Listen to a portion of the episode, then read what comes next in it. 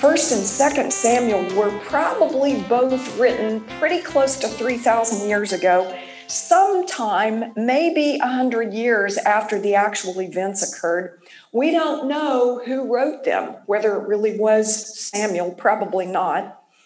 But the subject is the prophet Samuel and the first of the two kings of Israel when they started being a monarchy after that period of judges was done. It was written in Hebrew. I can't tell you about the entire life of Saul today, but I want to get give the flavor of it.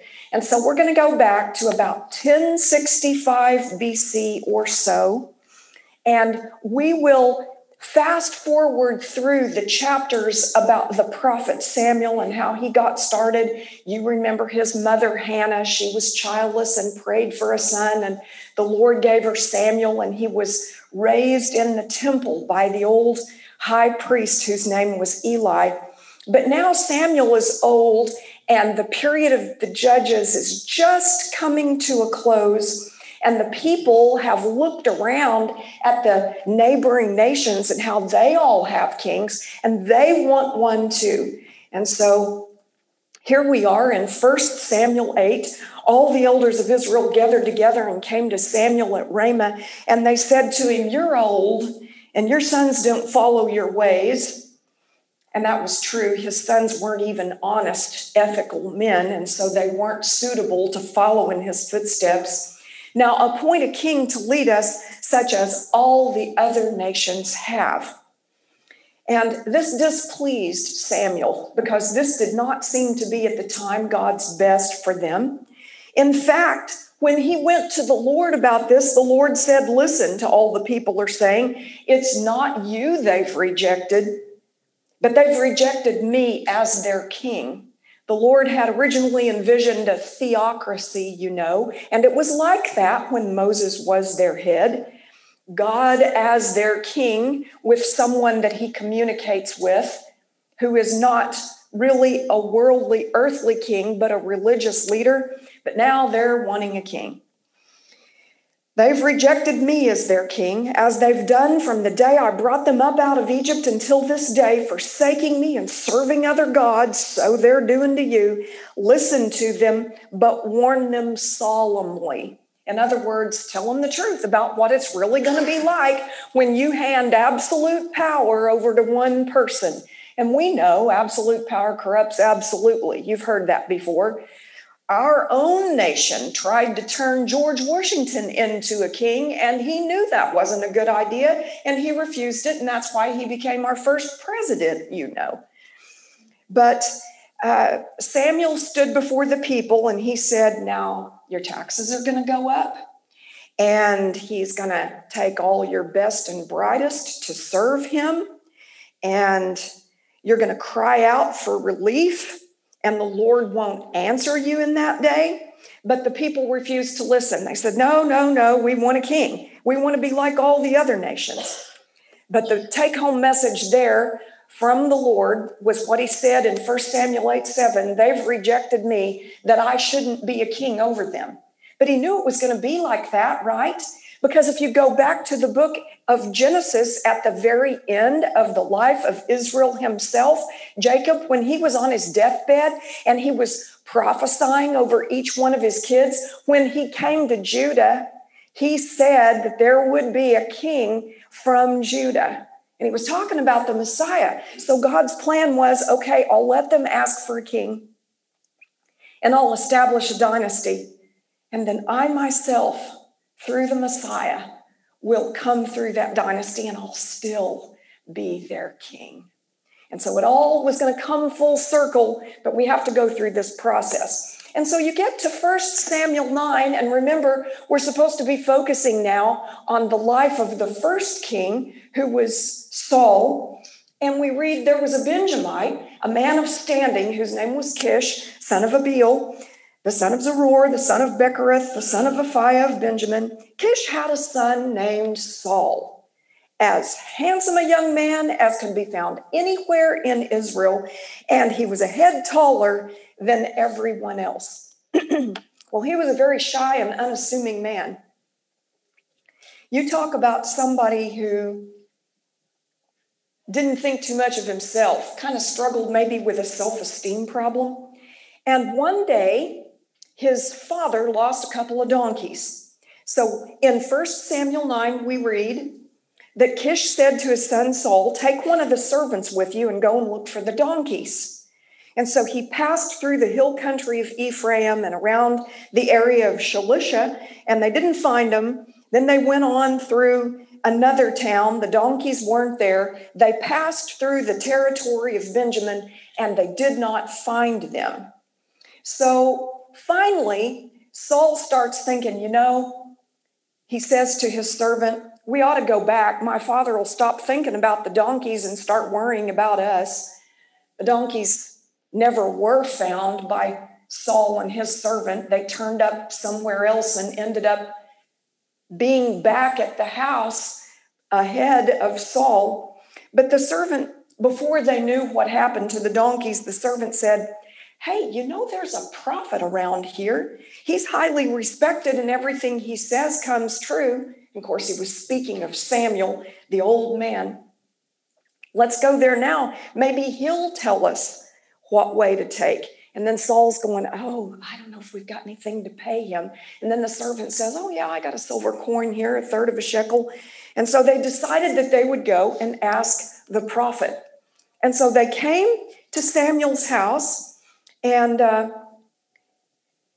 it turns out the Lord had all this under control, and He had spoken to Samuel ahead of time, and He had said, About this time tomorrow, I'm going to send you a man from the land of Benjamin. You see how God works? Kish just thinks it's another ordinary day, but oops, oh no, the donkeys got out. Where are they? And yet the Lord is using all these circumstances to bring about his will.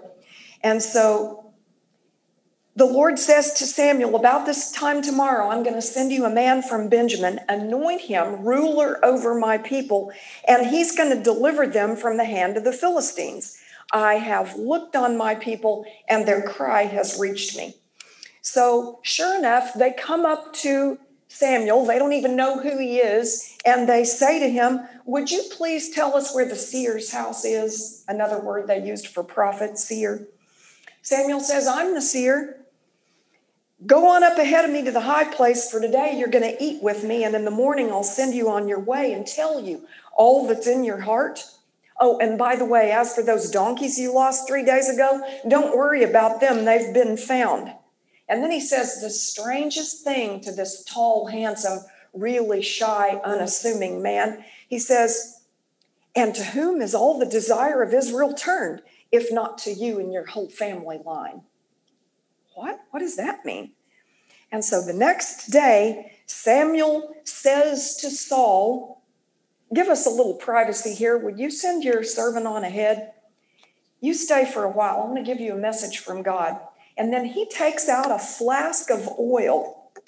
And you can see here the artist is aware of how tall Saul was. You see how Saul has had to lean way over to get down there where Samuel and the rest of the population were. And he takes a flask of oil and he pours it on Saul's head and he kisses him and he says, Hasn't the Lord anointed you ruler over his inheritance? When you leave me today, you're going to meet two men near Rachel's tomb at Zelzah on the border of Benjamin, and they'll say to you, The donkeys you set out to look for have been found, and now your father has stopped thinking about them and he's worried about you. And then you go on with them and reach the great tree of Tabor, and three young men are going up to worship God at Bethel, and you meet them there, and one's carrying three goats, another bread, another a skin of wine, and Anyway, he sets him all up for this coronation. And so that occurs, and he's actually installed as king in a private way, not before the entire nation. And then he is given a really, really important instruction from Samuel. Samuel says to this deer in the headlights shy guy who never saw this coming and is in utter awe, after that, you'll go to Gibeah of God, where there's a Philistine outpost. And as you approach the town, you'll meet a procession of prophets coming down from the high places with lyres, timbrels, pipes, and harps. Being played before them, and they will be prophesying. And the Spirit of the Lord will come powerfully on you, and you'll prophesy with them, and you'll be changed into a different person. So the Lord knew what he was doing, even though he chose someone who didn't like to be in front of people and who was very modest and shy and unassuming.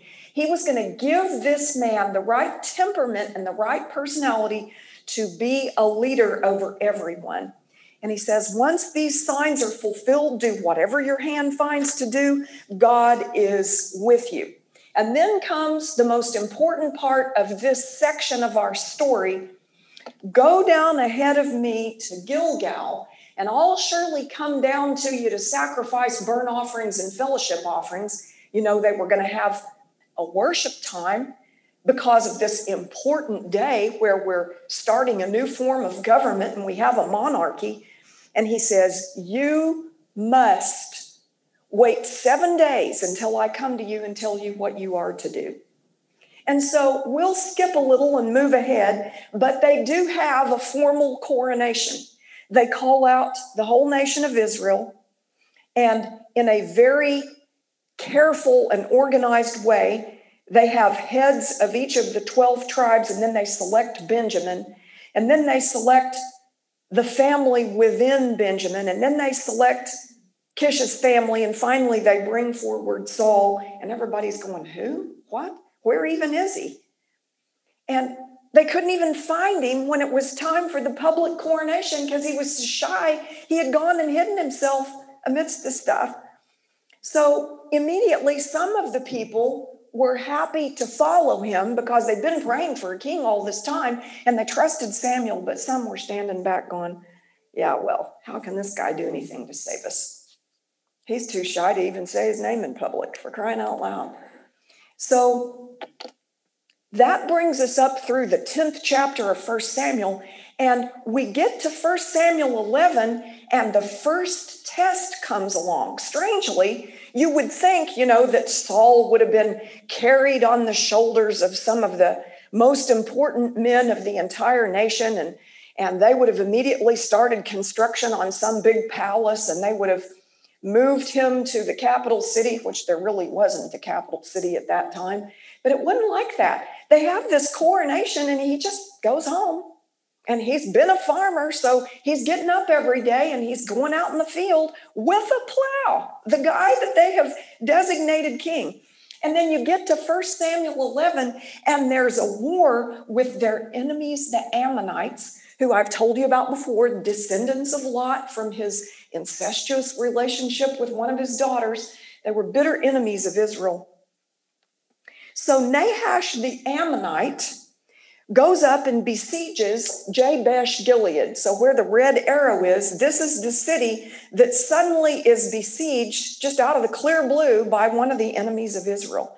And get this the men of Jabesh are fright, frightened, of course, and so they want to make peace and they say, Please make a treaty with us. We'll be subject to you.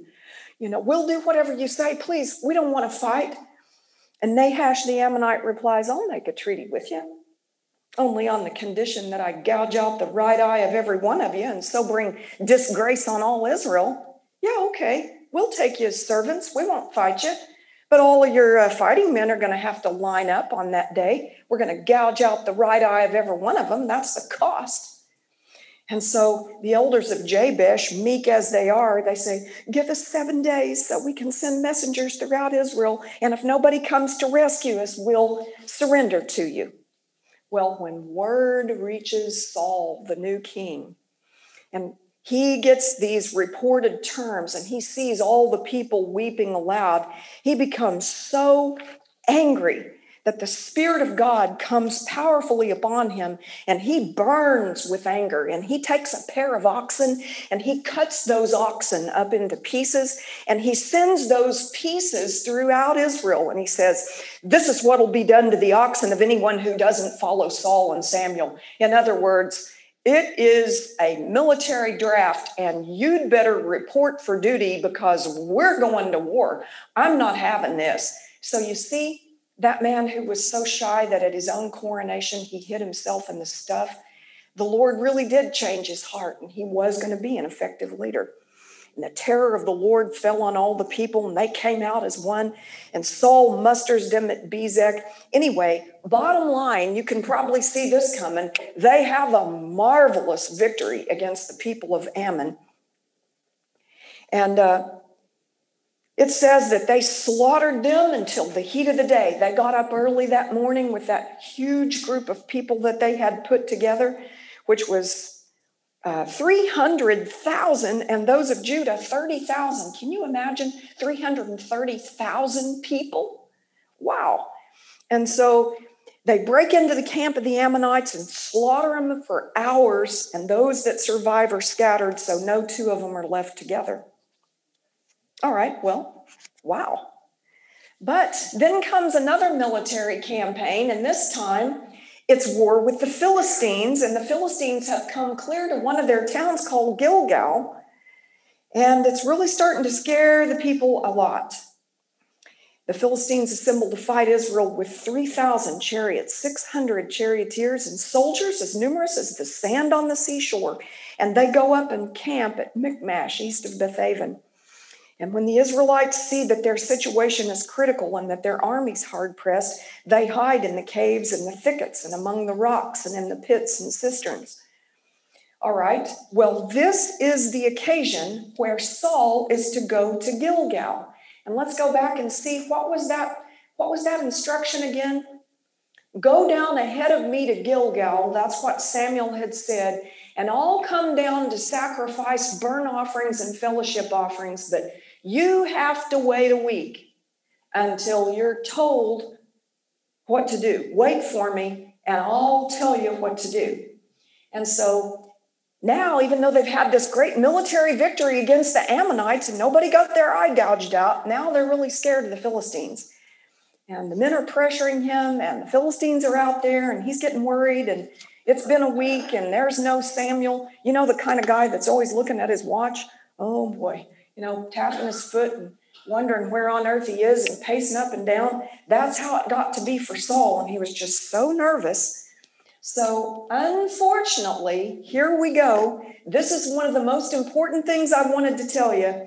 Saul remains at Gilgal. All the troops are quaking with fear. He waits seven days, the time set by Samuel. Samuel doesn't come to Gilgal, and Saul's men begin to scatter.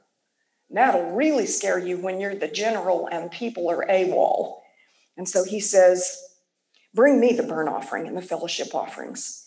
And Saul offered up the burnt offering. Oh, no. We have a brand new monarch.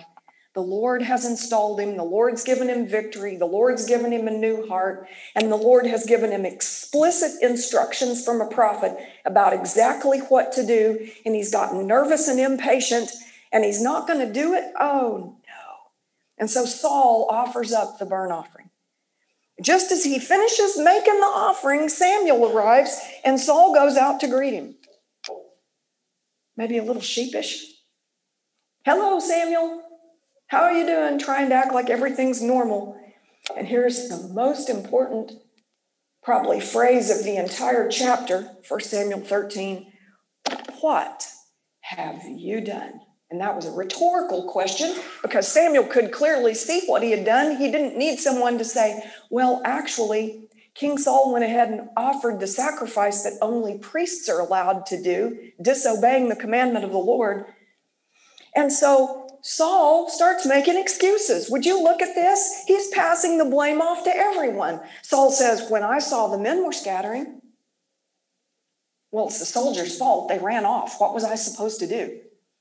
And you didn't come at the set time, well, it's kind of your fault too, Samuel, because you said wait seven days. And I did wait seven days, and there wasn't a sign of you anywhere.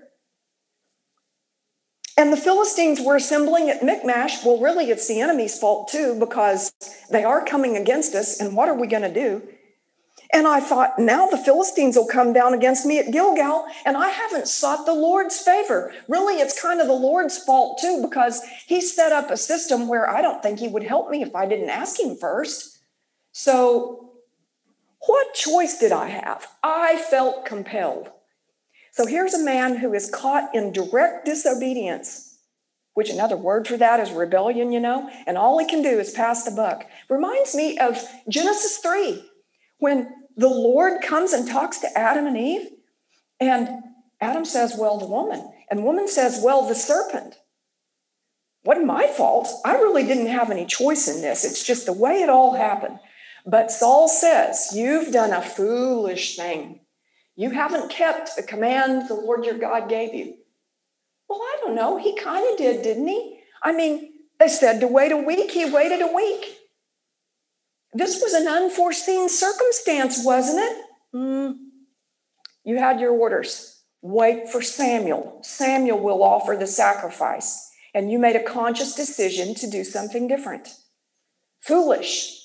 If you had, he would have established your kingdom over Israel for all time. Oh, but God knew this was going to go this way. That's why he said back in that prophecy in Genesis that I mentioned that the monarchy and the Messiah was going to come through the tribe of Judah. Saul's the tribe of Benjamin. He was the rightful first anointed king of Israel, but oh no, he's been rejected. Now your kingdom won't endure. The Lord has sought out a man after his own heart and appointed him ruler of his people. Well, you know that's going to be David, and he's the subject of next week. Because you haven't kept the Lord's command. So keep that disobedience in mind, and we'll fast forward 15 years. You know, he had a 40 year reign. And a lot of stuff happened in that time that we don't have time to talk about. But let's go forward to about maybe 1050. And Samuel's still in contact with Saul, and Saul's still king. Nothing really tragic has happened so far, and he does have strong sons, and he is reigning over the whole nation. Samuel says to Saul, I'm the one the Lord sent to anoint you king over his people Israel, so listen now to the message from the Lord. This is what the Lord Almighty says I'll punish the Amalekites for what they did to Israel when they waylaid them as they came up from Egypt. Well, this is another big can of worms. And there are so many interesting things in Scripture that happened generations ago. Why are we going to do the harvesting now? Hard thing to go through, but we'll just take it at face value and move on. Now go and attack the Amalekites. And here's your instructions. I hope you're listening, Saul. Totally destroy all. Don't spare them put to death the men and the women, the children and the infants, cattle and sheep, camel and donkeys. All. Do it all. So we get to 1 Samuel 15, and Samuel puts together an army and musters them at Telaim 200,000 foot soldiers and 10,000 from Judah. That's a big army. And Saul goes to the city of Amalek and he sets an ambush in the ravine. He's even careful to say to the descendants of Moses' father in law that were friendly with Israel, the Kenites, go away and leave the Amalekites so that I don't destroy you along with them because you showed kindness to the Israelites when they came up out of Egypt. So the Kenites moved away. And then Saul attacked the Amalekites all the way from Havilah to Shur near the eastern border of Egypt. And he took the king alive. Oh, no, not again. Rats. And all his people he totally destroyed with the sword. But Saul and the army spared Agag. Oh, and that if that wasn't enough, and the best of the sheep and the cattle and the fat calves and the lambs, everything that was good. Oh, man, you just don't listen, do you? What was it? Totally destroy all. And what does he do? Everything that was good, he saved. These, they were unwilling to destroy completely.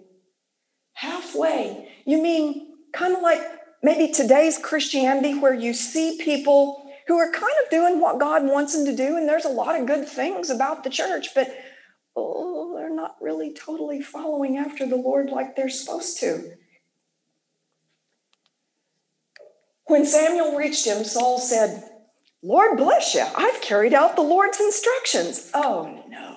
Not only is he disobedient, he's lying to himself. He's blind as a bat. Samuel says, and this is a famous, famous question in scripture What is this then of the bleating of the sheep in my ears? Oh, you did everything you were supposed to do? Why am I hearing sheep and cattle? Tom and I have cattle, and sometimes we take a walk, and instead of mooing, they'll low. It's very pleasant. They'll just go, you know how they do. Get real close to them, it's just soft. But this time, that all of that, all of that's a, a symbol of disobedience and rebellion. What is this lowing of the cattle that I hear? And so Saul answers, and get this the soldiers brought them from the Amalekites. Here he goes again. 15 years later, a pronouncement that he will not continue with his dynasty, and he hadn't learned a blessed thing. He says, The soldiers brought them from the, well, it's the soldiers' fault. They spared the rest of the sheep and the cattle, but it was because we're going to sacrifice those to the Lord, but we totally destroyed the rest. And Samuel says to Saul, Enough, time out, shut it off. I don't want to hear any more from you. Let me tell you what the Lord said to me last night. Tell me, Saul said. Samuel said, Although you were once small in your own eyes, didn't you become the head of the tribes of Israel? The Lord appointed you king over Israel, and he sent you on a mission. He told you what to do. Why didn't you obey? Why did you pounce on the plunder and do evil in the eyes of the Lord? And the king had the gall to respond like this instead of saying, Dear Lord, have mercy, I've sinned, and falling on his face in contrition. He argues. He has the gall to argue. But I did obey the Lord. I went on the mission the Lord assigned me. I completely destroyed the Amalekites and brought back Agag, their king.